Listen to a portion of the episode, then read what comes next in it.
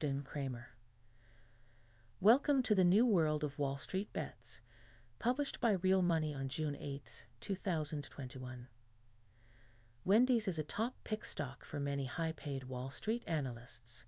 However, if we took a look at the overall market, we would find that Wendy's represents a small fraction of all the possible recommendations in the market. As a result, Wall Street analysts' enthusiasm has little impact on Wendy's potential movement, at least compared to Chill's N Day, a Reddit user, and the Wall Street Bets poster. Chill's N Day states that Wendy's is the perfect stock for Wall Street bets since they recently released a new summer salad. According to Chill's N Day, experts have stated that Wendy's summer salad will be the salad of the summer.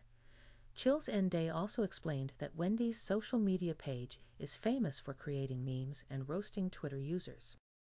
Wendy's roasting can be referred to as metapragmatic roasting, which is very effective with younger generations. GameStop and Wendy's have been exchanging roasts repeatedly on Twitter. Hills End Days loves the short position, which is roughly 4%, but he believes it may rise as high as 10%, which will rise due to the predictability of fast food stocks. Wendy's call options will go for pennies on the dollar. Wendy's stock moved up 18 points after Chill's end day's comments, followed by Wingstop, Domino's, Brinker, and Shake Shack. Wall Street Bets has millions of followers, and because of that, it has the power to make stocks move significantly.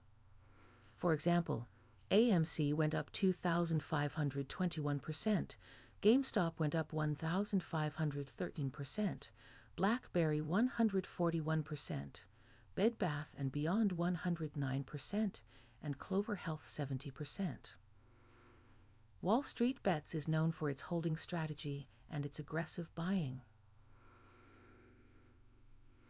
Any people believe that the Wall Street Bets movement may be coming to a halt, but that may be a misconception.